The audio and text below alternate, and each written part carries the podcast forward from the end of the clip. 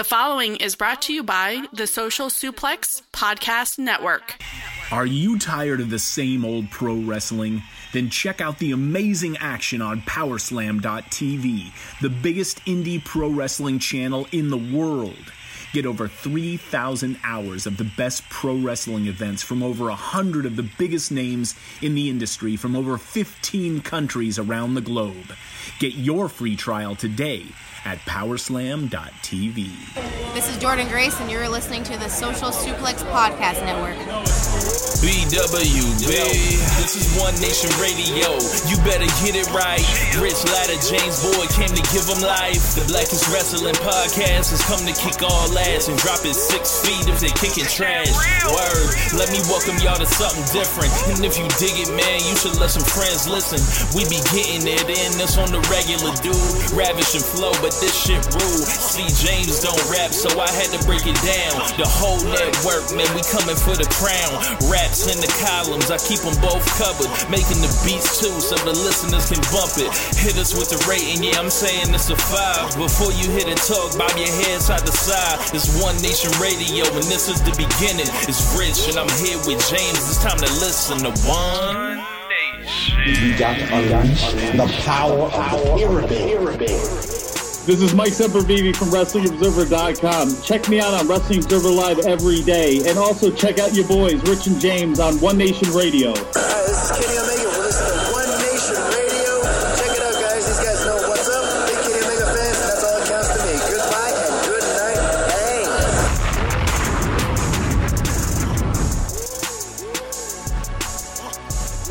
Welcome to the January 13th edition of One Nation Radio. My name is Rich Latta. Of course, I'm here with my co host James Boyd, and we are back after some technical difficulties. Uh, if you caught this live on the stream, if not, don't worry about it. If you guys are watching uh, or listening on the podcast later, you have no idea what we're talking about. But um, what's going on with you, James? None. Doing good. Uh, like I said on the last time we tried to start this thing up, between uh, between uh, over Blackpool and the NFL playoff games, it's been a fun weekend. Yeah. Yeah, man. Um, they um had a it's been an eventful week, and um, you know, if you guys are checking this out live or hearing it later, make sure you guys are reviewing us on uh, iTunes, Podbean, wherever you guys listen to us. Always helps a lot, and always um have your friends check out uh Power Slam. Our friends, yeah, check out our friends at Power Slam TV. Uh, the link will be in the annotation of this podcast. If you're a fan of independent wrestling, uh, they have over four thousand hours of footage from all around the world. Use the code Social Suplex to get your free month's trial. James, NXT Takeover Blackpool. What were your first impressions of this uh, event? Yeah, uh, yeah, I, I thought it was a good show. Um, I really enjoyed the the main event, and I really enjoyed the opener uh, most. Um, it was actually fun to see Finn Balor be kind of like the NXT Finn Balor, as opposed to the guy that they go out there and have the same match over and over and over, um, more or less every single week. So that that was fun.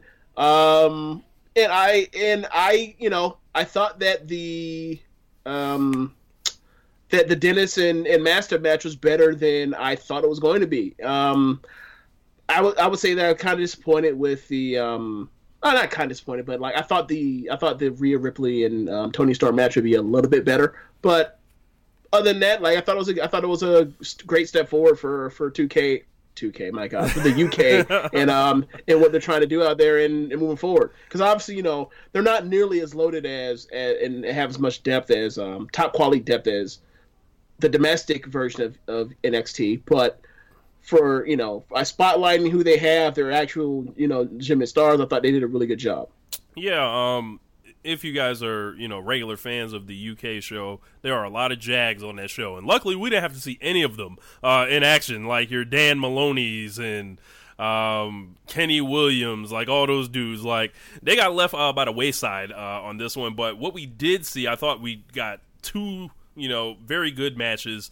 Uh, one of them possibly great, and you know, we got pretty much the outline, and, and I tried to kind of let this takeover stand on its own merits rather than compare it to uh, the takeovers that we have going now, because you know Yeah. you can draw a line, and we've talked about this before from NXT Takeover Dallas on, literally, and it's just like the quality goes from here to here. So I thought, you know, we were going to be somewhere between the pre version of that, like, and what we are now. So, and I think they landed Yeah. comfortably in that range.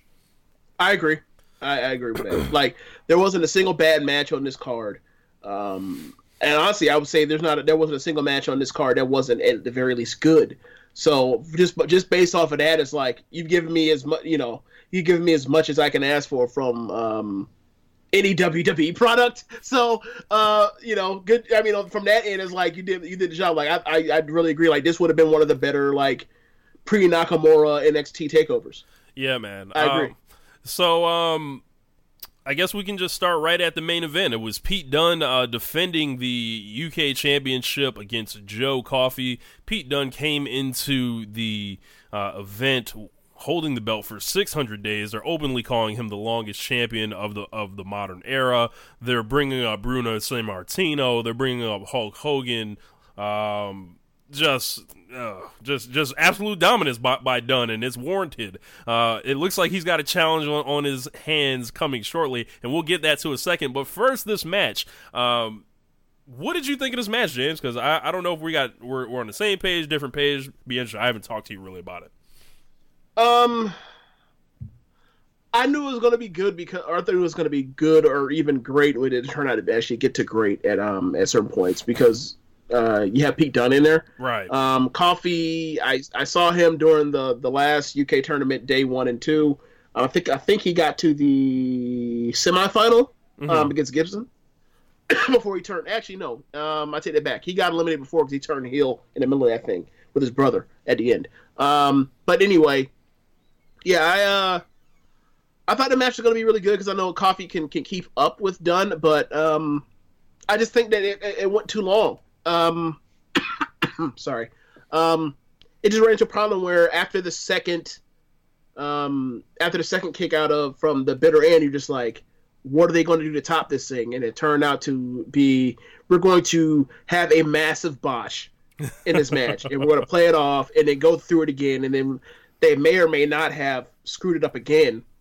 Who knows? But they moved on, and like by that point in time, they had passed their peak, and you know the match had to go however long it needed to go because reasons they can't just you know call it. But um, I thought I thought it was a like four and a half star match. Yeah. Um, that it, it- but it, it but it definitely went past the peak. It probably went. I don't know. It felt like maybe like over five minutes longer than it should have gone. So I thought when I first came into the match, I was like, well, I don't think Joe Coffey's like the kind of guy that is, you know, like a main event level guy. Like I didn't see him on Pete Dunne's level. Um, Right. And, and then the match started, and I was like, oh, okay, I yeah, this is kind of what we expected. This started moving slow. Then it picked up like a lot. Like it got really good really quick, and and I was like, wow, maybe Yeah. this guy has has some talent. Maybe he's he's actually worthy of being in there uh, with Dunne. And then at the end, it, I was I didn't fall back to that pre um, match place, but I was like, oh, okay, he's actually not like that. That dude, this was a Gotcha. Pete, Pete Dunne like you know deal, and you know no disrespect to Joe Coffey or anything, but it was like you know I, I saw him as a guy that, that Pete Dunne could beat this entire time. I think what hurt the match for me was I didn't believe for a second that Coffey would win. Um, but you know, as far as like the action, like they tried to make it epic, and I think they got really close. It looked like it went over really well in the building. I ended up going Oh, yeah. four and a half, but like for me, how good it was in the middle, it was on pace. Like so, Oh, yeah? yeah, it was on pace. I never. I think the thing for me was that it, it got out the gate um so slow that for me I just could never get I could never wrap my mind or I couldn't just wrap my mind around like oh yeah like once it picked up and it did pick up that it was actually we actually got to if it kept going it would have got the five stars for me it was just more or less like well I mean maybe if it you know maybe if they never if they kept it going for another you know as long after that second one as well as they did to get to that point after the second bitter end maybe but I've kind of felt like that was your time, end it there, like end on a high note, go away, and then go home. Uh, but you know, this was a really good match. And as far as like Coffey, um, I felt the same way you did as far as like, yeah, he's not going to win. But if they were going to put over that faction, um, and ha- and have you know all the quote unquote stars on the brand chase, then you know it would it would have made it, it. If that's a lot you were following through, I could see how you go that route. I, I for me, I just I wouldn't. I would save uh, Dunne losing the title to the next person that's going to carry the brand once Dunne leaves. Uh, but you know, who knows what their plans are, or their or their agenda, or whatever else. So we'll so who knows where they go from there. Yeah, I like I said, like it was, and they ended up doing my exact booking. Like, if you guys want to, you know, I, I think I've gone, you know, and said this on podcasts. I may, I know for sure I've tweeted about it, and uh, also put it in the Wrestling Square Circle Facebook group. Uh, we ended up getting the debut of Walter, uh, and that was like the idea, like have him go over uh, Coffey really strong, and then have Walter come out and essentially be the next challenge, and then you know that goes to take over New York, and then you have Pete Dunne finally lose the belt to this motherfucker, and it's like that's your top star for uh, the UK now, and then you can get Pete Dunne on, on the road essentially. Well, But the main roster. Something like like like whether we're seeing this guy more like something like why not call him up at this point like they're just fucking off at this point you already know how i feel about this Well, you know the reason why they're not going to call, or you know, or there's two reasons why you don't want to them called up. Well, not well, not want to is whatever, but um, one, you look at his size, look at his body, you look at it, and you look at his look, and it's not going to be something that Vince is going to like. You just know it. Um, it doesn't matter how. It doesn't matter if he's the best technical wrestler in the world, perhaps. Sorry, I'm not. I'm not. I'm not on the on the. I'm not as much on the uh, Sabre train as most people. But like after, if you want to say Sabre, fine. But like after that, it's it's Dunne's in the conversation. Um, but I, I just I just have a hard time imagining him going to the main roster and like not getting, um, and not getting like a three week push and then like putting the pile of toys with everybody else that just you know came up NXT, got chewed up and spat out by the machine. Um, I will. I wish I was wrong. I wish. I hope I'm wrong on that because he's awesome. But I have a hard time imagining him them letting him like throw hands at the end of matches with like dudes that are you know eight feet eight inches taller than him. They'll be like it's not believable, and it's like your WWE champion's Daniel fucking Bryan. Like, figure why it won't out you learn this lesson yet? yeah figure it out right. Um. Yeah. what do you make of the uh of the walter debut I loved it, and it is it. It kind of, in a way, um, reminded me of when Owens debuted. Like Owen shows up, he beats the hell out of Juice, out of Juice, and then, um, and you know, everybody knows who he is. So like, go out there and and and show your presence and whatever else. Like, granted, they didn't show, uh, he didn't have um, a busted nose like Kevin Owens did, or did a moon or a moonsault or uh, moonsault or, I'm sorry, a tope, but whatever. Uh, he came out and he showed he showed like people, everyone knew who he was, and you know that's a big thing. Like he came out and he looked like he looked and felt like a star, and you kind of have an immediate idea what the direction is. So it's like it, it, for me, like it was kind of similar to the Owens thing in that sense. Is like you knew the second that like once once Zayn won the title and he crossed his friend, like you knew that was the next immediate program. Like this, he shows in front of him. He's like, that's immediately next program, and I can't wait to see it because these two are going to try to murder each other. Yep, and we're not bringing Walter in to, to be another dude on a brand. We're not bringing him in here Right. to be a jag um, that has the second match on the weekly TV show. No, he's a top star. Right. He could be on top on Monday Night Raw if he show if he chooses to. Um, yeah, this is Dunne versus Walter is going to be excellent, and I can only hope that it happens in New York when we're there. so Yeah, yeah. And selfishly, you'd be like, yeah, that's what that's what you want. yeah. That's what you want. Selfishly, but um, I mean, given that you know, if you say what's what is there for Dunne to do, um, at at New York or whatever the hell they're calling it, uh, I mean, outside of like you know, face Gargano or I don't know, but like yeah, like the Walter thing will be will fit in perfectly. But I don't know if you want to necessarily just you know steal that from UK when you know like that's going to be that's what everybody wants um, over across the pond. So like they kind of have to they kind of have to have some restraint on that from that end. I think, but but either the wherever they put it, it's gonna be great. Yeah, Wherever look, wherever they put it is gonna be great, and the crowd's gonna be electric. I, but I will say this: I think that if it's over in the UK, like that that crowd, that crowd was incredible. So like, I would love for them to have that yeah. just to watch it. Um, yeah, but overall in the match, uh, I, I think it, it could have reached another higher level. They did get to a certain level. Um, I'm still glad Pete Dunne's the champion, though. He's he's incredible. Like he's one of my favorite guys. Um, Yeah. um, You don't ever feel cheated when you watch him, and that's another part about like if you end up if he ends up on a roster, you're going to get a lot of that because everybody you feel like, damn, like I felt like I could have got a I could have got a better match if I saw this person, this person, and they got X amount of time and they didn't do a goofy ass finish right. or whatever else, or they need to extend the feud, even though like now we're in an era where there are no automatic rematches, so there is no need to extend the feud. The feud ends at the match.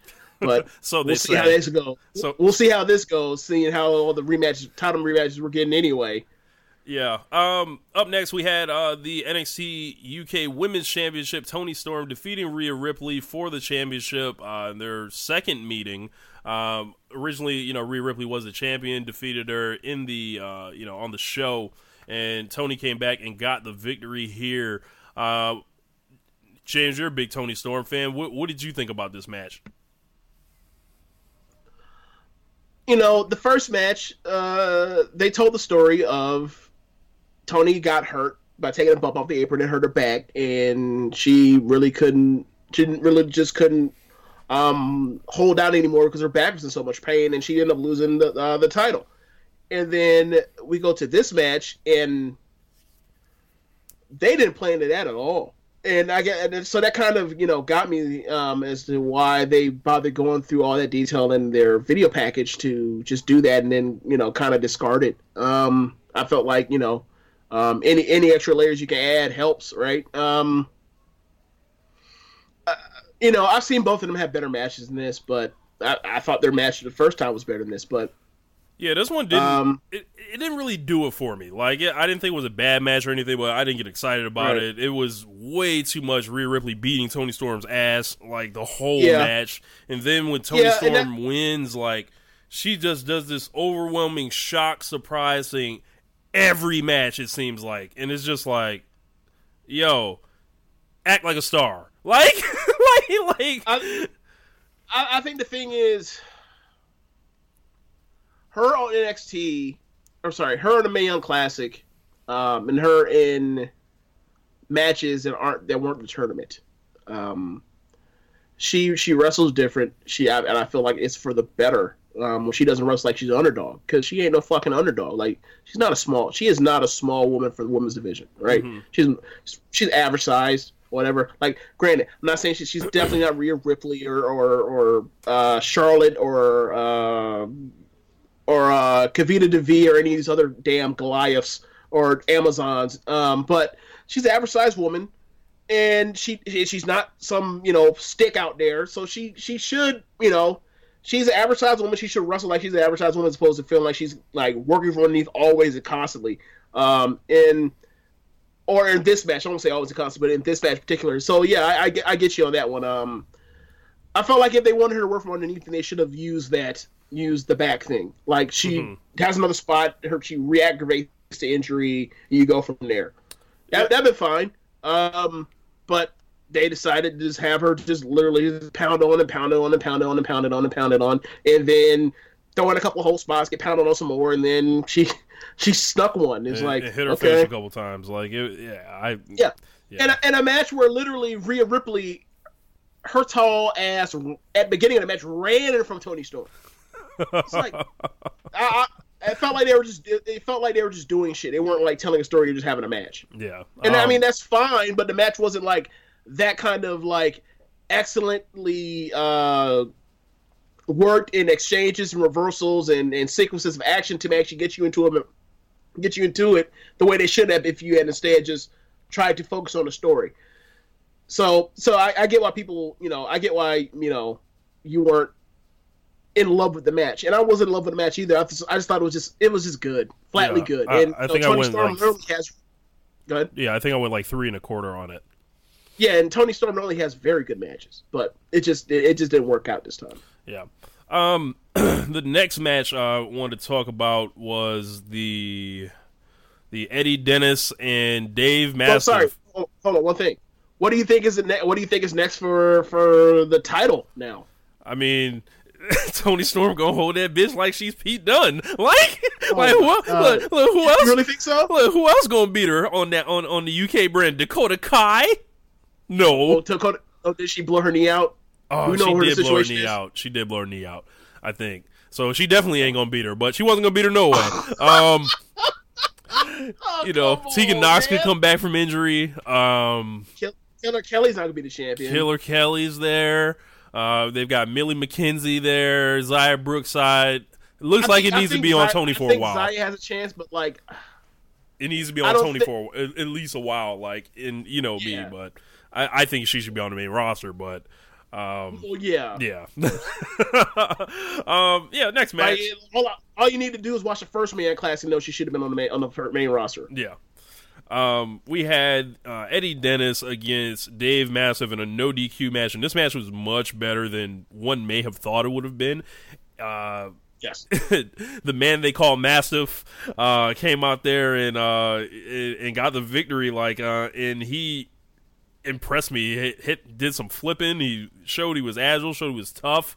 Um, and Eddie Dennis like was, was no slouch. I think there there are some questions about the ring gear to be had. Uh, but as, Oh, soon, yes. as soon as he figures that out, I think he's going to be a valuable asset for the UK because he looks different than you know all the five ten white guys that they have, and they, they they're just over flood with them in, in the UK K scene. Like, and that's why I said Mastiff stands out. Uh, Dennis stands look, out. man, look, look. I know you said, look, you're right. It is especially uh, homogenous in the in the UK scene. However, this is a problem. This is a issue that we have amongst the US scene too as well. So Correct. let's not let's not shortchange that. Correct. Bunch, plenty of ten, plenty of five ten white boys. Yeah. Plenty of. them. so, um, what would you think of this match, guy? I thought this was hard hitting. It was excellent use. It, it made this match because the rest of them were going to be like singles matches or a tag match. These guys kind of got the freedom to experiment a little, and I think they took uh, enough advantage of the no DQ stipulation without whoring it out, uh, to say say the least.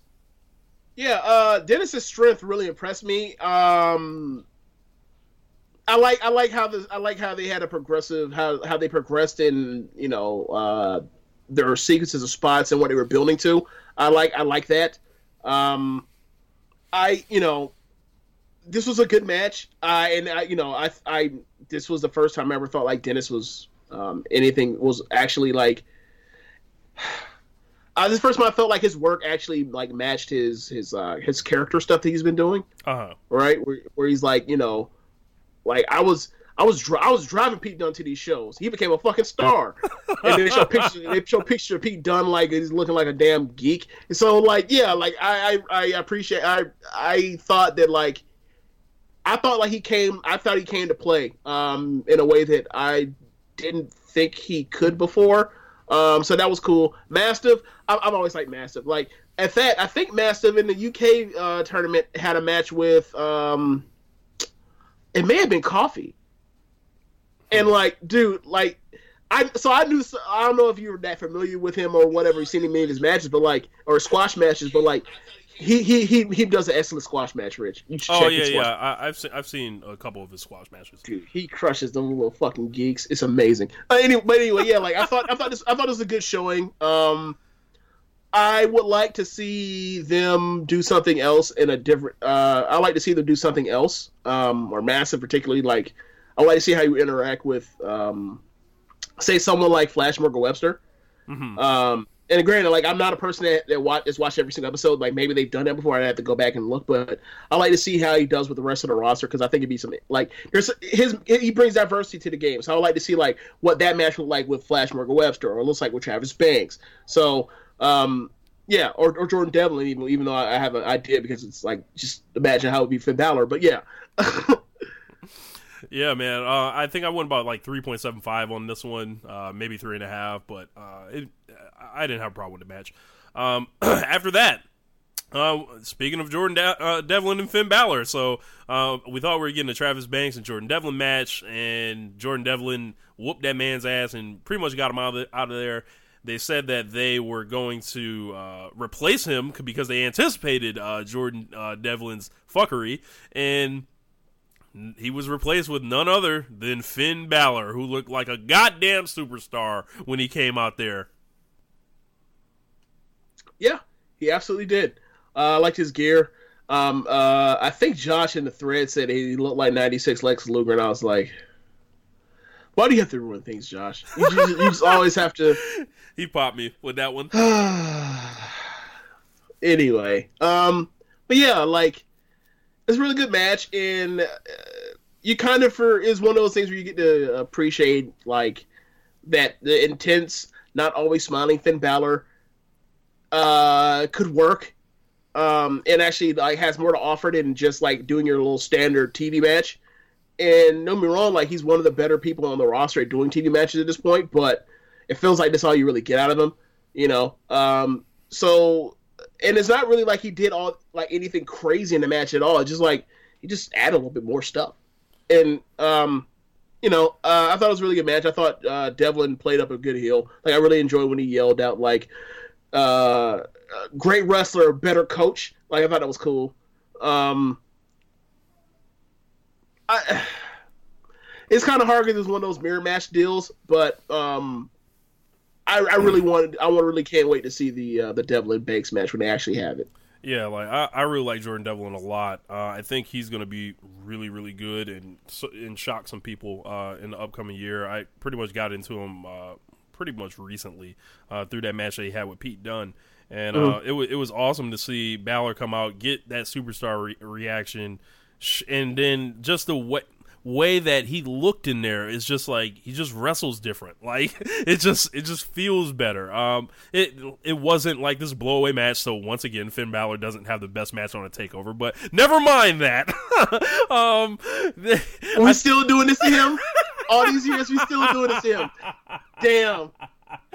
but Wow. but You're right, though. I'm not saying you're wrong, but I, I thought we had, I thought we moved past that. Apparently, we yeah, still. you know, we, we still hold, holding that against them, but um, yeah, I think that um, that that Jordan Devlin and Finn Balor put on an excellent match. Uh, just like you know, it it added to the show. It didn't take away from the show.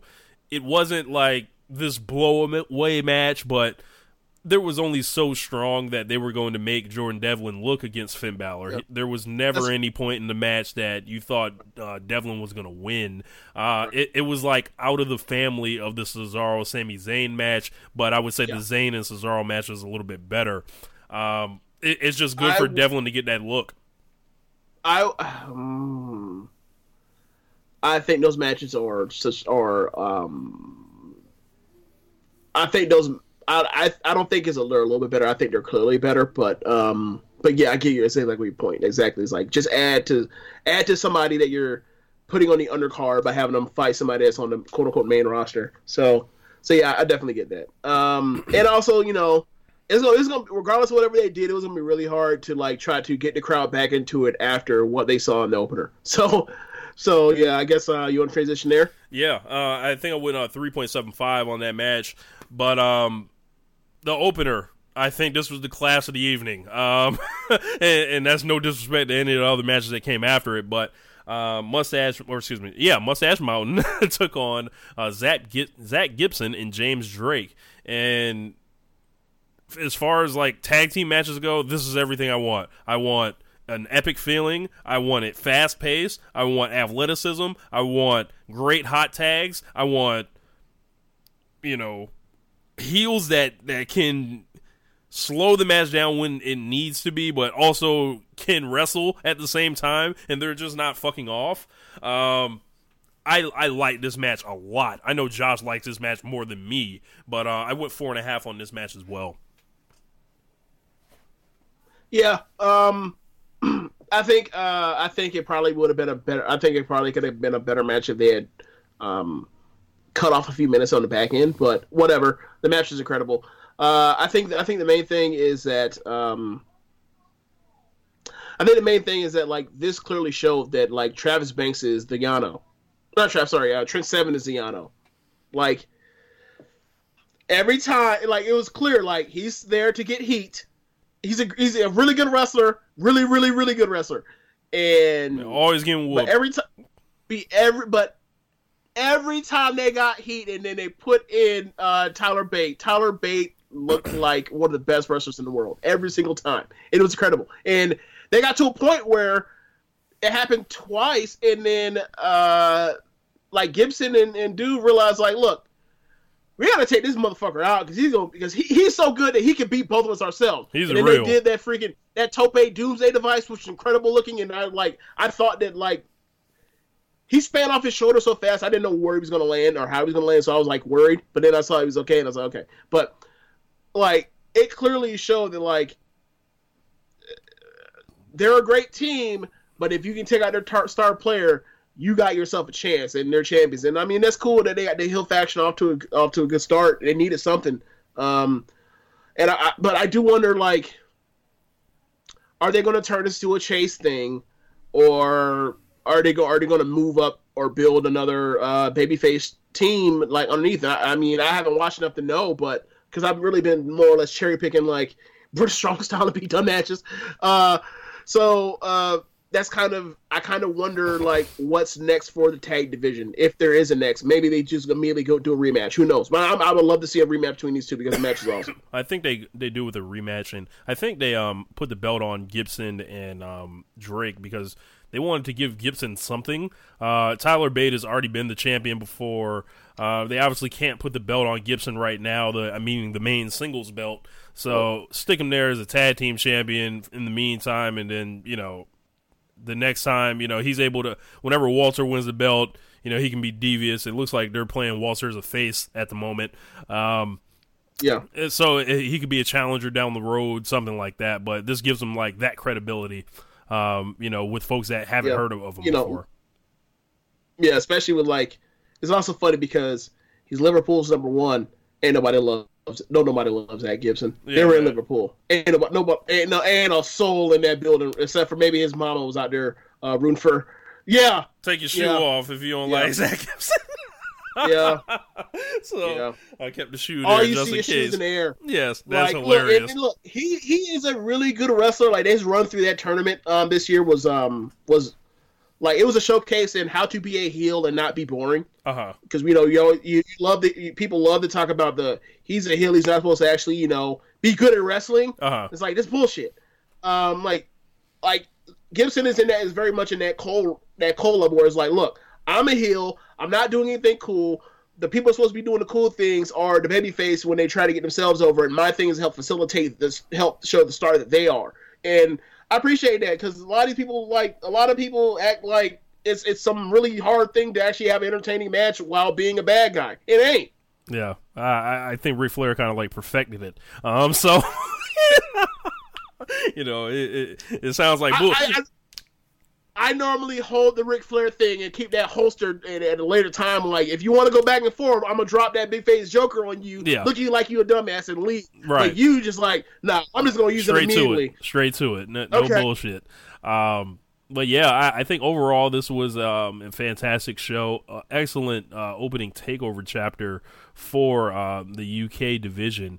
Uh, it'll be interesting to see where they go from here. Uh, obviously, we look like we have the Walter Pete Dunne. Hopefully, you know they can they can build out the card and then start adding to that depth. Like you know, I think there's an opportunity to you know do a lot of cross matches between you know some of the guys that like there's a top seven essentially in the uh, regular NXT right now, and it's real hard Yeah, to get it- everyone a match. Send someone else Yeah, over and if- there. Yeah, and if we, um, you know, in about six months, it's probably gonna be a top eight with Riddle coming into it. So, Yeah. so yeah, you're definitely right about that. So, um, yeah, overall, great show. But uh, up next, we got plenty of other news. Uh, Chris Jericho signs with All Elite Wrestling, and obviously, we didn't we didn't talk about the rally or anything, so I guess we can go through that. Uh, what'd you think about? Did you catch the rally, James, or did you uh, check out the later video of it? I did not because I had some stuff going on, but I got a lot of I got most of the details, if not all of them, because I um you know uh people people reporting on it, and then also the thread was just just just ablaze amongst with with the likes of you and and Caleb and Simon or whoever else. So so yeah, um I you know I hope I hope you know everything gets off the ground and it works out and it succeeds because like I just want to watch good wrestling. Like I don't really care where it comes from. Um, uh, but I, I I do have some um some concern or not concerns, but more uh questions on what like what is actually the plan with Jericho as a um as a talent in the future because was he 37 38 He's 48. I'm sorry, I'm at 48. That's what I'm at 47, 48. He's in that range, and I wonder like how much is he going to be doing? Um, is he going to be somebody that's going to be there a lot doing uh, character work, or is he actually going to be having matches? Um, and that's and that's before we even get into, or and that's after like the the real thing, which is like, what is this show? Is this like a, a thing? Are we just doing big shows? And then we're going to air on TV, or is this going to be a weekly thing, or, or or do you guys know what you even want yet, or or whatever. So, um, you know, but I, you know, So whatever. from the Like, reporting, they got, it enough- they got a bunch of money and they got talent. yeah. From the reporting, it sounds like there's going to be plans for a weekly show um, at some point.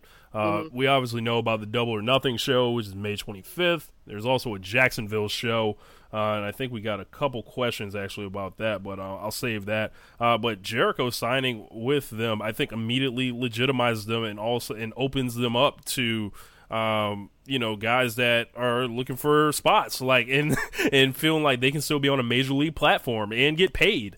Um, it all depends on obviously where the TV deal comes from. But Jericho came out in, a, in an interview on Busted Open Radio said he wouldn't have signed with All Elite if there wasn't you know solid things in place, and he says there's like there's it's not a matter of them finding a deal; it's a matter of which deal are they going to sign. like there's already deals on deck, so. um I- and supposedly it's supposed to be a network that would be like, oh, this is this is dead real. So to me, that sounds like TNT, TBS, ESPN, something like that.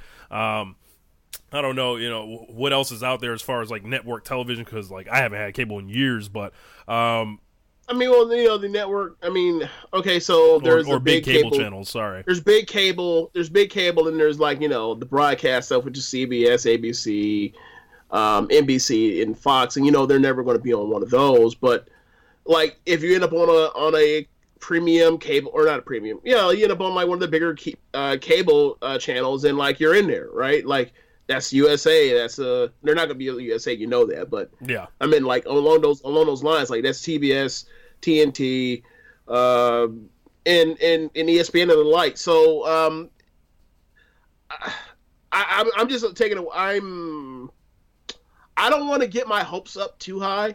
I'm just taking it as a wait and see. Like either way, like I know it's coming, and I'm whatever channel it's on, I'm going to enjoy it. Uh, because I'm I'm pretty sure it's going to be really good.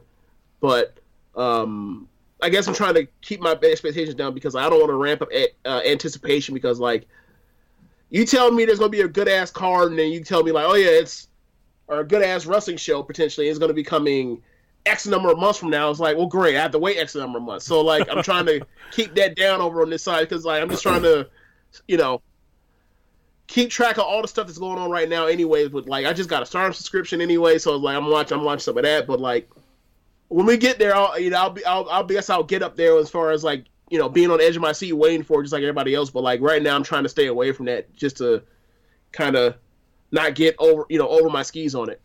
Yeah, I'm ready for this shit to get popping. Um, I'm, I'm ready for the announcements. Like, it looks like they're gonna get. Um, well, they got the one big free agent in Jericho, and then the other big fish out there is obviously Kenny Omega.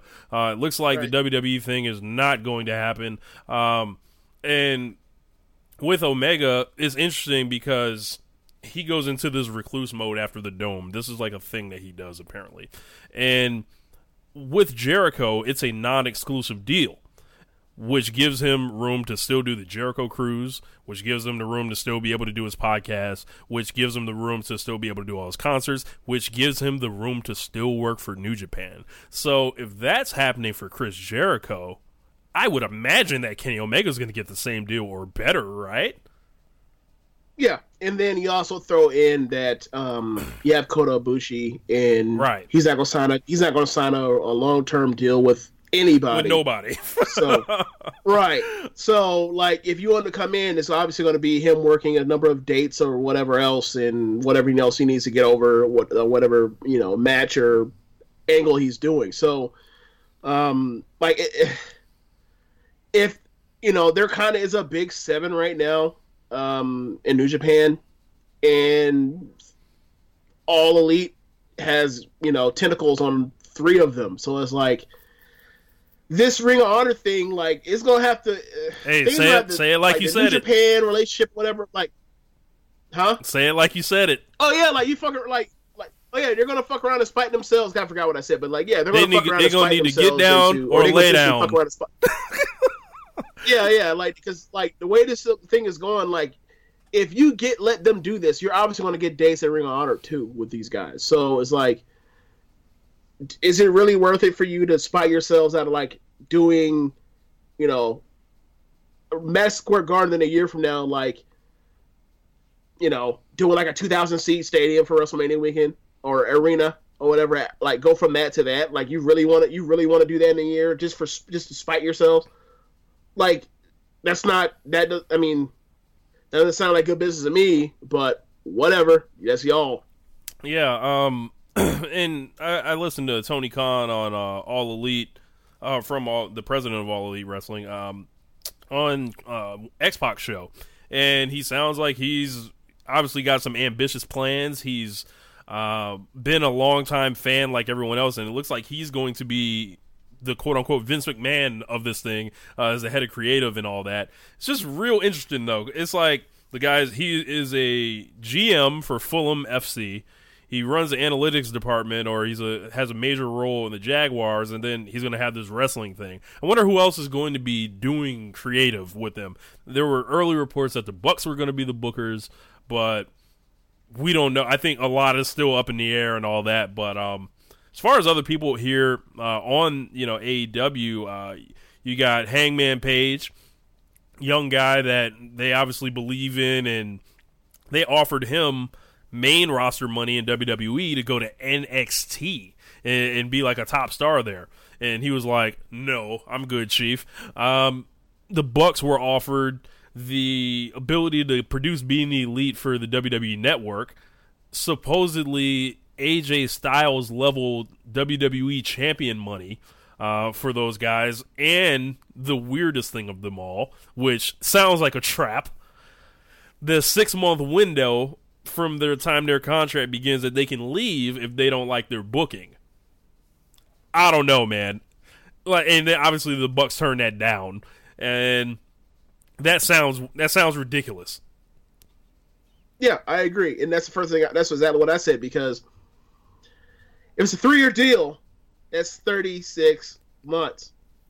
You know the amount of damage you could do somebody, to somebody and their brand in the matter in the matter of thirty-six months. Like in thirty months, like for you to do that is is like, and I'm not saying, I'm not saying that that Vince would pay these dudes a million plus a piece to fuck them up on purpose. That I mean, I don't think Vince even Vince is that fucking What? stupid, right? They, they they did that to Alberto Wait, Del Rio. I know, I know. Let me finish first, at least, right? My point is, if you're going to if you're going to promise these things to them and give them that kind of rub, right? The last person we've had that we've seen to have that kind of build coming in is AJ. And look, they booked AJ like shit at points with these with these weird finishes or whatever else, but AJ still right now, as of right now, still the top merch seller in the company. So I, I just have a hard time imagining them like when you have match with the Usos, the New Day, the Bar available, um, the Revival, um, and any other tag teams that come around. Like maybe they bring up, you know, maybe part of the idea was we bring up Strong and O'Reilly and they start having classics, right? Or, you know, or they do an angle where they get, you know, they they uh, they basically assemble the Bullet Club or some version of it, right? right.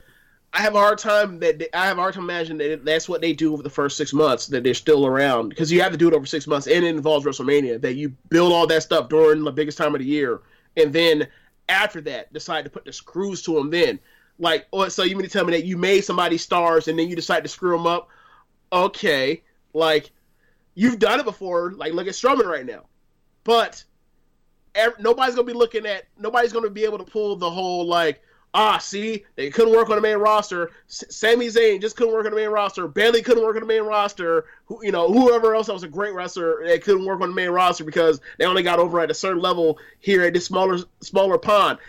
You already got them over. All we gonna say is you can't book like shit. You can't book worth shit, Vince. So like for me, is like that. From that perspective, I, I I just can't see them screwing up. But what I will say is, if you are them, and your perspective is, all you know is you know what their TV looks like. You know how all these guys are just everybody's the same. They're all 50-50 booking. Nobody feels special after a certain amount of time, except for like the very like the handful of acts that are protected. Then, then yeah, I could definitely see how you're They're you're hesitant to sign creatively shackled, Like- like like like, like, guys in Think of WWE. Think of how long it took until the AJ Styles win at SummerSlam for us to real, for us to feel like at least me to feel like AJ Styles actually getting like getting his due, like as opposed to oh he has a great match with your Golden Boy and fucking loses, or oh like you go out there the next week or you go out there the next month and then he gets kicked in the nuts for a DQ, you make it a no DQ match, he gets count or he wins a count out. Uh, and then you make it a no count out match, or vice versa. I think is the way it was flipped. And then, like when it, it, you know, he beats him twice, even though those are lame ass non finishes. And then when it's final, the final, really, uh, the real fall, he loses, and it's like, where does he go from here? And then they gave him the Cena win, so it's like, okay, finally, like you you validated all of these times he was, you know, on the ledge of be, getting into all the way over, and then you just kept plugging the brakes on them. Like, I I think that and that's the last guy they've actually like made into a that's a little Strowman too, if that's but I mean like someone that's a free agent that came in. AJ's the last guy. So um I definitely I definitely feel like that six month window thing, like there's some validity to like the six month window thing, but for me it's like anybody knows that like in wrestling you can fuck somebody up in six months with ease. you fuck someone up in six weeks. Um, Right. Yeah, like hell, hell, you can fuck somebody up in one day. Finn Balor after he beat AJ at Battleground uh, 2017. Yeah, yeah, um, yeah. If you're the Bucks, you got this idea like either change the industry. You're a position of power in this upstart company. You're going to be making all your money. You don't have to sacrifice your merchandise empire. You're with your homeboys. It's not close. Like I, I think you know you you choose AEW. Um, you know, hundred times out of hundred. The only time, you, only thing you would go to WWE for is like, all right, I feel like I'm breaking down. I feel like I'm old or something like that. And by that time, like they, like literally, WWE is always going to be there. But if you can start this thing and you're successful, do it. Like, like you're still going to have like th- this name to whatever level. Yeah, I mean, my thing is like either way, whatever they did, I would have been cool with. But like, you know, because especially like you, um, not necessarily the Young Bucks thing, but like as far as the Cody thing, like Cody's a person that got out and bet on himself and it paid off big time, right? And I'm always had a, I've always had an um, admiration for people that are able to have such a belief in themselves to say that no, fuck that, my situations are fucked up. It's it's not it's not it's not that I'm not good enough. It's that my situations aren't good enough. I'm going to show show and prove that, and he did. Um, but the thing for me was that, like, regardless whatever they did, I was go- good for them because they're going to be making more money than they were before. Whatever, and they've done a lot of they've done a lot of good work. Everybody is from angles to being the elite to the matches. Like 2000, 2018 was a great year for them, and they deserve whatever they, they got as far as uh, the, the pay raise they got at either AEW or or WWE. So I was going to be happy for them regardless. Like for me, you know, it might honestly like if they were on WWE, it'd be more it'd be more more convenient for me because then I have to watch the extra show, right? But um, but you move that to the side. Like either way, um, I felt like either either option was good for them. That's how that's kind of how I felt. Yeah, I you know I saw Walter debut, and I think Voices of Wrestling put out a tweet. It's like, I'm just tired of it. Like they own everybody. Like, Right. and it's just like, it's time for Oh. it's it's time for another major league promotion. Like they've got dudes Yep. stacked in their their uh, developmental. The talent has finally caught up to what it was 20 years ago when it closed. It was always convenient for WWE to be this on top industry, this this this fucking untouchable thing for all these years while essentially the scene, the wrestling world had to rebuild itself around there. It's taken 20 years, but they're overflowing with talent like everywhere. Like there And- should and be also- more than one major promotion in America. Yeah, and also the thing that helps is the fact that like the technology is able to where, um, we can use we can see the rest of the world and see the talent that the rest of the world has, and Right. see that person X, Y, and Z they're all stars. We need to figure out a way to get them together, and um, in a way like it may have been like this a decade ago. I mean, obviously it wasn't, but like we may have been closer to this a decade ago if we had what we had techno- technolog- technologically. So that's also that's also a big factor in it as well. Yeah. Yeah. But let's go to some of these questions uh, we got sent in, and then we'll wrap this show up. Uh, Jeremy said thoughts on the takeover main event. I'm think seeing ratings all over the board. I think me and James are both at four and a half. Um, it Yeah. definitely could have went a little higher, and I don't know if Coffey was like like I said. I, I wasn't under the impression that Joe Coffey was ever going to beat Pete Dunne, but um. I think if you're calling this this main event a dud, I I, I think you should seek help. Um, Yeah, yeah, that's like I shit, don't like they fucked up a couple man's that. things and you know they fell off the top rope which was a bad look and it just looked like comedy at at, at a certain point but I, t- for me that doesn't take away from all everything else that I enjoyed in the match so yeah, I agree. um Ricky said what was your favorite match from Takeover and why Oh my oh um my favorite match was the, was the tag match. Um I just like I don't know what it is with like these NX, quote unquote NXT tag teams, whether it's um whether it's Alpha or it's the Revival or it's DIY or um or it's Undisputed or it's Mustache, but like honestly, like some of the best like tag teams I've ever seen have and tag team matches have came out of like this like three year run of NXT. Um, and I and I I watched a lot of wrestling uh, when I was younger, and like it just didn't look like it this just don't compare. And nah, it just didn't. And like even the New Day Uso stuff, which like I love, and I think you know that's one of my favorite feuds of all time. Like they don't wrestle how they wrestle. Like they're do you know they're going a mile a minute, spots everywhere or whatever else. And I mean there are there are a lot of similarities, but like the clear the clear line of the heel and face dynamic that adds to these matches or something that Day and Usos don't really have in their matches because everybody loves both of them, right? Yeah. So like that's kind of that kind of makes it hard even when one's playing heel and the other one isn't. But um so like down there or really up there, up there in, in, in developmental, Yeah. they you're able they, you're able you're adding layers to it and it makes you it makes you love like you know it, it, And I think it comes from like the generations. It was also my favorite match too, Ricky, because like, Okay. and, and this is the reason where, and I've wanted to talk about this for a while actually. Like, there's always a question of why are there so many good matches from like 2016 forward, essentially when the the the scale exploded and all that. And I'm mm-hmm. like, well, look at what's going on. Everyone's getting to watch each other. Everyone's getting to learn from each other. These guys are able to process this and put it into their styles quicker than ever before. It's not like there's mm-hmm. there's no technology. Not only are the fans seeing it, the wrestlers are seeing it as well. It's like yeah wrestling should be better now. Like, and it's only it only should get better the more you, you the the easier that it's uh, more accessible. You should we should be able to see more teams pop up like this and more great wrestlers pop up. The only thing now is that they're going to get snatched up so quick because there's just such a bidding war for talent. But we're at this perfect point right now where these great, great matches have been happening on a consistent basis with like them not all being able to be absorbed in the WWE yet, and it's still happening because everyone still has eyes everywhere. the The landscape hasn't changed enough yet uh, for that to be possible.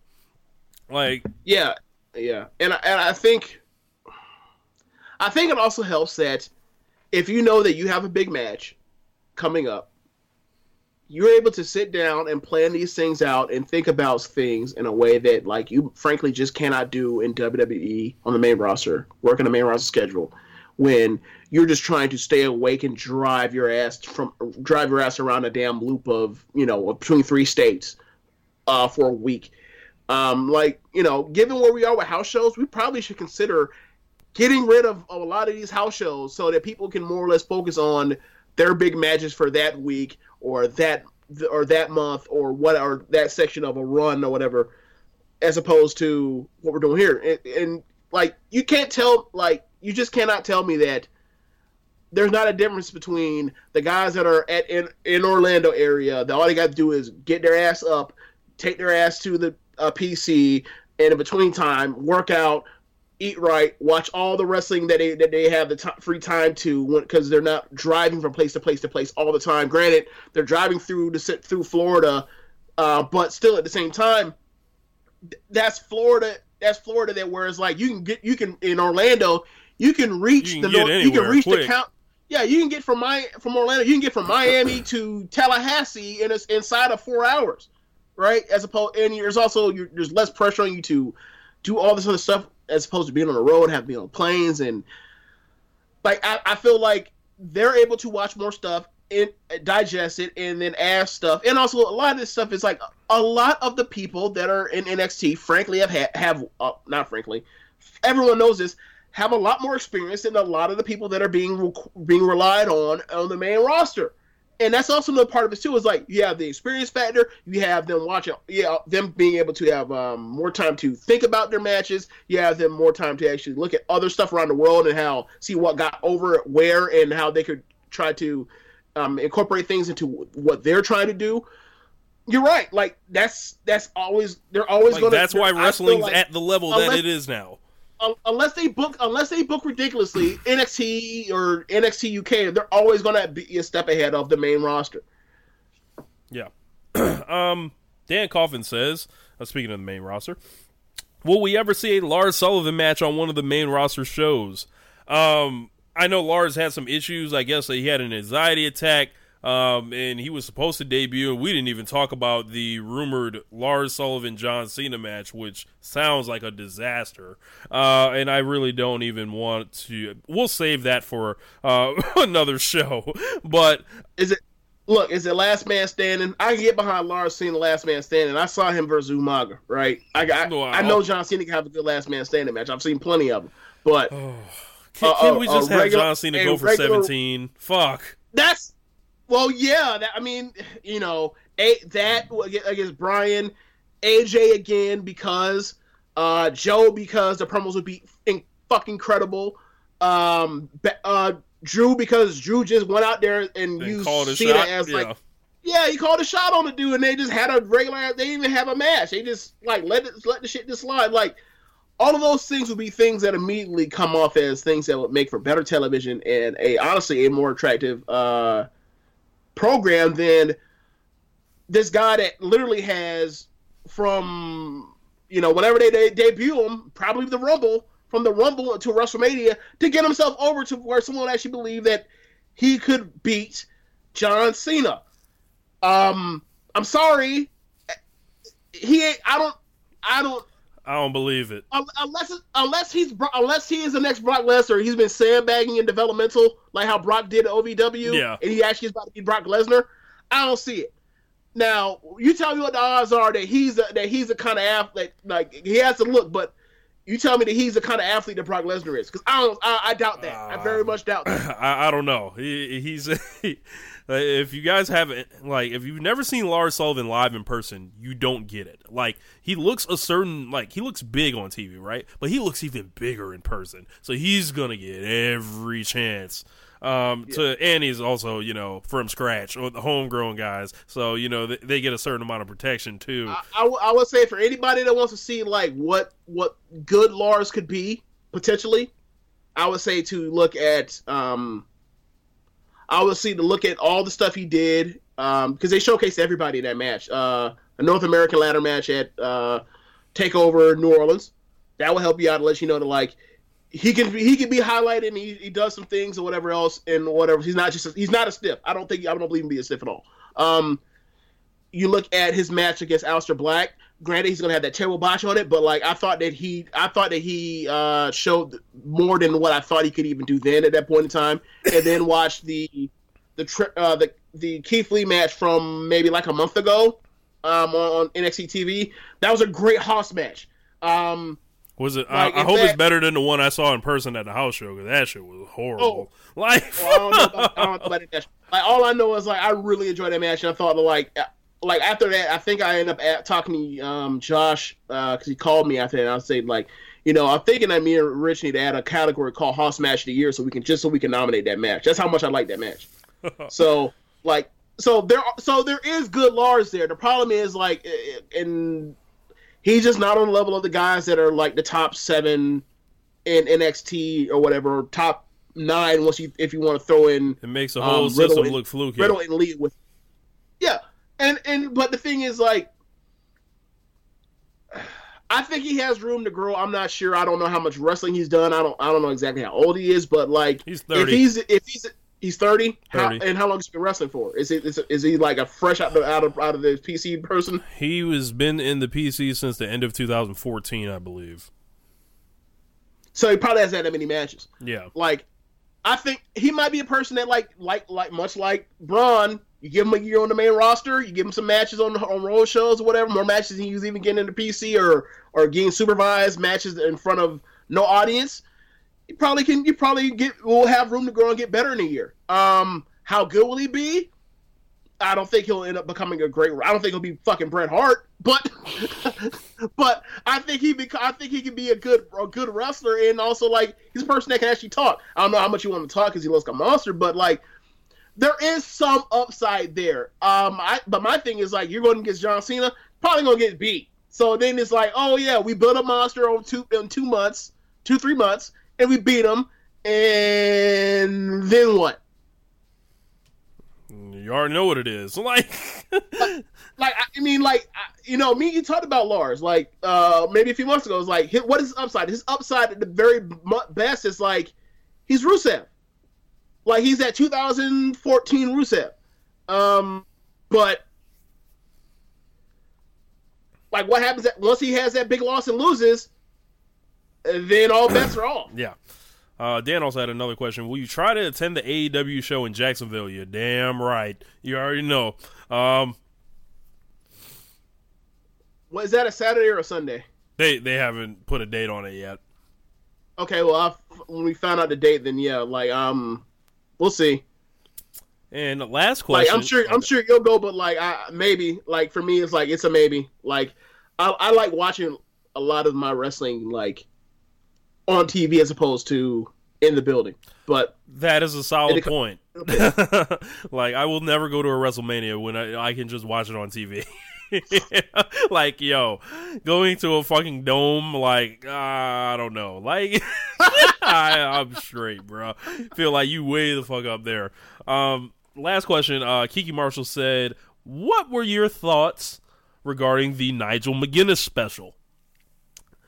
I thought this thing was very well done there was a a, a a small element of WWE saviorship going on here, but this makes you realize like you if if you guys weren't familiar with Nigel McGuinness's career, I've only heard of him in passing. I didn't get a chance to watch his career or anything. It sounds like you know he was great and all that, but like you just see him and you're like, oh okay, yeah, you know, dude had his career ended and all that. But then this is a reminder that almost everyone in WWE has a story that you can tell, and it's like it can be heartwarming. You can talk about anyone's trial, and not even WWE. Everyone in life ha- has a story they can tell. This guy got, you know, all the bad luck in the world happened to him. Like he randomly gets hepatitis B, and no one else does uh, around him. He has to deal with his bicep, and WWE says your bicep's fixed or, or broken, and his doctor says no, his, your bicep is fine. And obviously, this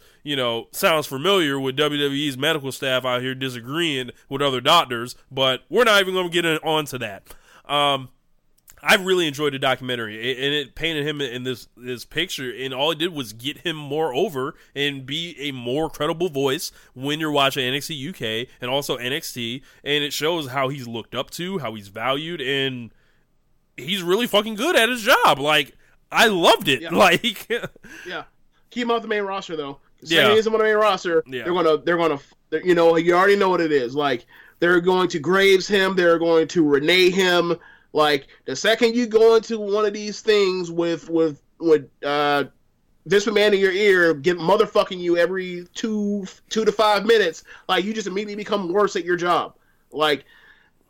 He's, like, he's place- also like, on the Fresh whole- Suit All Stars. That whole commentary, that whole commentary situation is just toxic. Like Awful. nobody like no one gets better everyone always gets worse everybody anybody ever had some type of um some type of potential like it gets completely crushed and ruined same thing for interview announcer the interviewers too like nobody nobody's allowed to actually like help the crowd from a narration standpoint of of being credible just just this is it's just it, hurts the, and it literally hurts the show but they don't they- they think it helps or they or they don't care and it's like I don't know. Like you all clearly aren't watching the same shows that I'm watching. Like y'all are clearly like, this is our direction, this is what we're planning, and then it looks like what you thought as opposed to watch it with fresh eyes. Because when you watch it with fresh eyes, it stinks. Yeah.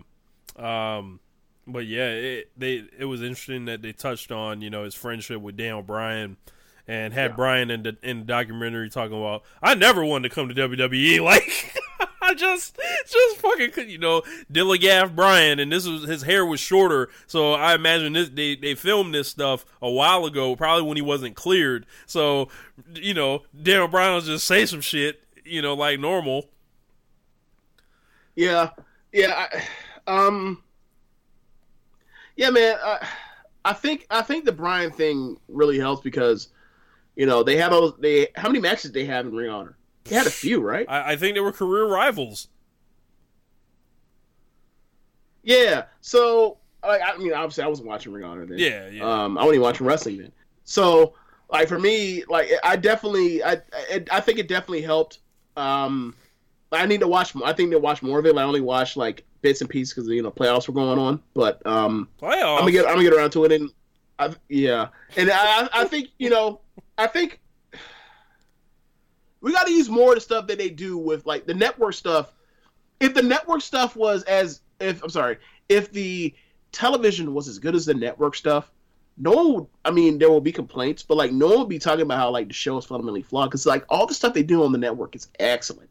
Like the documentaries, Chronicle, um, the TV, I, uh, the the the specials, like, it's all great. It's just it's, it's it's too much of Vince getting in the way, changing his mind on shit. Like in or or oh, what about this? Oh, that happened two weeks ago. No, it doesn't matter. Move on. no one gotta- remember that shit got to get the, yeah, like and baby faces and, and, and good people are ass or good people are smucks to get screwed over. So you have to have some you have to have an edge to yourself to be ready to seize every opportunity because you know like people because naturally like yeah cutthroat like it's just he I think he needs a better needs to take a sit back and have a better understanding of like what makes a good person and think about that and then like and then also a, a good person is not also a damn dummy and then yep and then like recalibrate on what his ideas of what he wants a babyface to be is. And don't give me this, oh, you know, Shades of Grey, pal. Bullshit. It ain't Shades of Grey. It's not. Like you guys have are bad at making baby faces, and you've been bad at making baby faces for uh for, since I've been back watching, except for like Daniel Bryan and CM Punk and Becky Lynch and the people that I named are all people that like got over in spite of what you were trying to do, not because of what you did. Like Becky Lynch was supposed to be a heel. Daniel Bryan was supposed to be a mid carder and moved on. Uh, CM Punk's supposed to be a heel. That's supposed to be a heel promo when he said that like the WWE better when Vince is dead. Little he know, like it turned into a, it turned into the pipe bomb promo, and it Yeah. just helped it helped you know make one of the best pay per views of all time. So they, I mean, seriously, they really need to like think about that. Um, and also, you know, and also added with that is speaking of the documentary thing. The reason why I went up all about to get to that point was, everybody had a story. Like I'm talking to you about this for for a while now. Especially it was pissed me off when it came to how bad um the women's division was uh last year. Yeah. It's just like these, like they do this for sure with everybody, but with the women, with when the ancillary divisions like the women's division or the tag division, they definitely cut steps on even on even any uh develop uh, character development or like letting you know or establish them as a as more than just a person with a look and a tagline to match their gimmick or whatever else.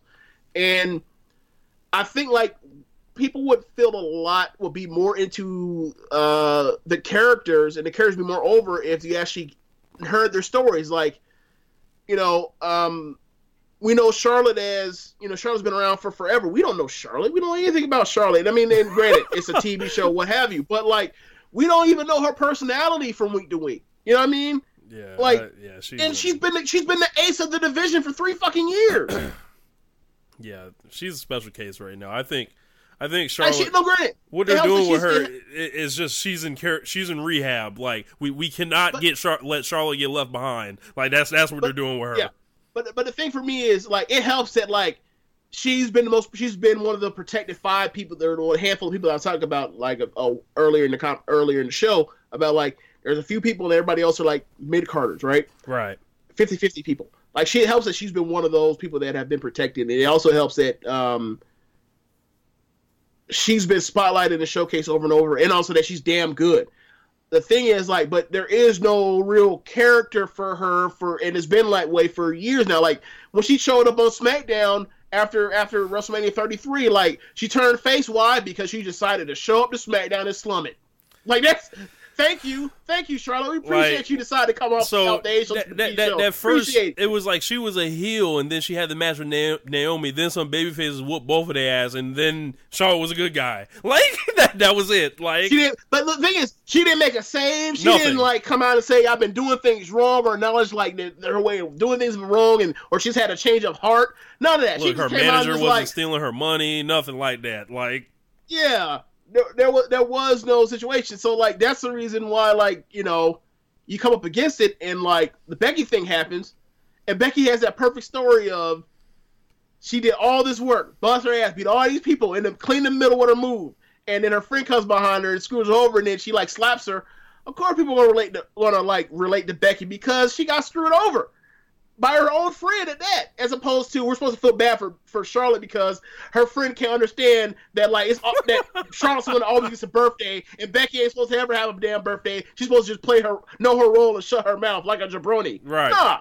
So like, the the thing is like if you so like quick with, with Charlotte, right? Charlotte is the Charlotte is a daughter of the greatest ever, right?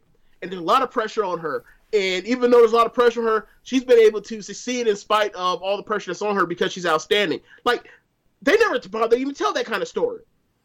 Like um Becky's story. We didn't know Becky's story until Chronicle. Chron- Becky's story is incredible. But at least like she got something on TV like that a lot of other people just don't happen to get. Like like you said, everybody has a story, and if you told these stories, people would actually give a damn. Like I remember I want to say sometime between it was in between um, SummerSlam or in between um, Brooklyn Four and War Games Two, and it was as Lor- Lorcan and Burch came back because uh, Lorcan had just or uh, Oney uh, Yeah, Lonnie had just, oh my God. yeah. Lorcan had just yeah she she broken over the bone because Roddy kneed him in the face during that match and uh, during the match of their lives by the way, but he talked about like the trials and tribulations to get to be back here and that they're not going to stop until they got to got the titles. And it's like, why is it that I care more about an NXT tag team than anybody on the Raw division on the tag team division? Why? that makes no sense.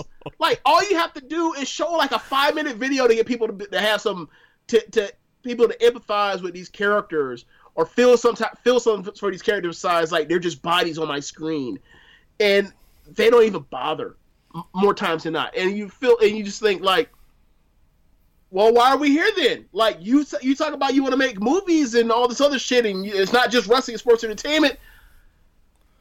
And you like talk about it's the re- you know, the and remember the reality era. The- remember some of that, like throw some of that, rea- throw some of that documentary reality that you have, and helps get these some people some some damn pathos. Yeah, uh, hundred percent agree. But yeah, I, I I think those are all the questions that we had. Um, that pretty much is going to wrap the show up, uh, unless there was something else, uh, James, that you know that you can think of. no, I think I think I think my rant from moving on from Nigel McGuinness and praising Nigel McGuinness think me like to bury the rest of the of the product the main roster. I think Boy. I think that's a good place to leave it. Boy, that's I- I I that's one that for the coming. highlight reel right there.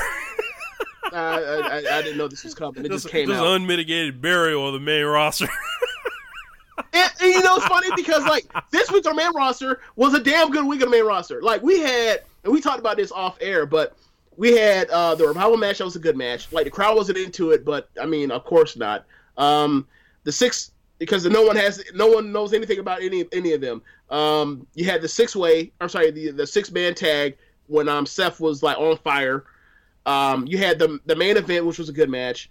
Um, you had the on SmackDown. You had three great matches or three really good matches. I think two of them were great. Like between the, the tag match with Joe and and and um, Ali and Almas and Rey. I thought the match was great. Yeah, the main event, which was a really good match. Probably, I mean, I have to say that has to be Carmelo's best match. And then um, the Usos match with Usos and Bar, like they've had a bunch of those before, but like it was still a this was one of the better ones amongst the dozen of them that they have. But I, I thought it was a really good week, especially like the promos on SmackDown. Like Raw, obviously, you know the wonky, you know the El- Elias versus Corbin. Like that's always going to be a drag. Lesnar Hogan- disaster. The yeah, Strowman, Hogan coming back. That's always gonna be a problem. But like compared to what we were getting like three, four weeks ago, five weeks ago, light years, light years ahead. Like so, but do know, it again. That, Right. that that's that's all I'm gonna say to him. Do it again. Keep up, Like, keep up, keep up the work. Keep up what you've been doing like this week and move and transition and keep building to get us to because we're two weeks away from Royal Rumble. Have a kick-ass Royal Rumble and go from there. Like you had a great Royal Rumble last year. Do it again. yeah, don't fuck off, because we will come get you. Um, but yeah, um, that's gonna wrap the show up. Thank you guys for um uh, watching here on the the Twitter and all that, and of course listening to us here on One Nation Radio. Uh, has Uh, been brought to my attention that I am a heel on this show, so um, I've made for the Wait, what? Yeah. I, I guess I am a heel uh, on this show. So So who's the baby face? I I I don't know, but I've decided I am going to turn babyface this year. So for 2019, you know, Oh, oh, okay.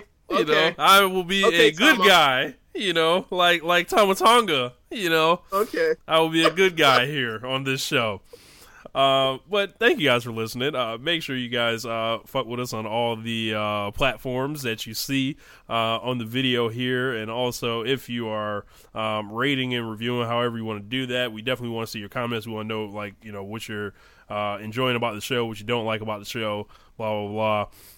As long as you don't come kicking that fuck shit. So That sounds real sincere. You know. blah blah blah. Oh, You know. know. what, whatever, whatever your complaints are, we need to hear. Blah blah blah blah. blah. Yeah. yeah, yeah, well, you know, whatever. But um, yeah. Uh, anything else, James? For before we roll up out of here. Uh, nah, just um, you know, more and more than so we said earlier. Like, had a good week last week. Keep it up. Can't wait for AEW to, to to put some more news out. You know, scratching. You know, oh, we didn't talk about Neville uh, in AEW. Yes, uh, or Pac. Um, yeah, fucking yeah. The, the the King is back. So I can't wait for this Pac Omega match. Run it. 2017. Look, 2017, um, a wrestler of the year until he decided to uh, in October of that year. So yeah, It's amazing. Yeah, But WWE. He was he was the main roster. He was on that level. He absolutely was. And um, I haven't I, I haven't seen him wrestle um since. Like I, I'm glad that he's like back on the mainland in a place where I can watch him wrestle. Like I need to I need to get into Dragon Gate. Like all these damn wrestling fans have to try and follow now, man. Like. I used to only watch WWE just so I can, I can just watch one thing and enjoy it, but like it's been so, you know, roller coastery that like now I have to, you know, go experience this go world. To, go to NXT, go to Stardom, go to New Japan. You know, now apparently I'm about to look into some Dragon Gate and cherry pick there. So, Look, go go, you know, go in the Ring of Honor. go experience this world. You know. Yeah. Oh God. World. but anyway, that's gonna wrap. Yeah, that's gonna wrap the show up. Uh, we'll holla at y'all. Peace. Later. Thank you for listening to One Nation Radio. We'll see you next time.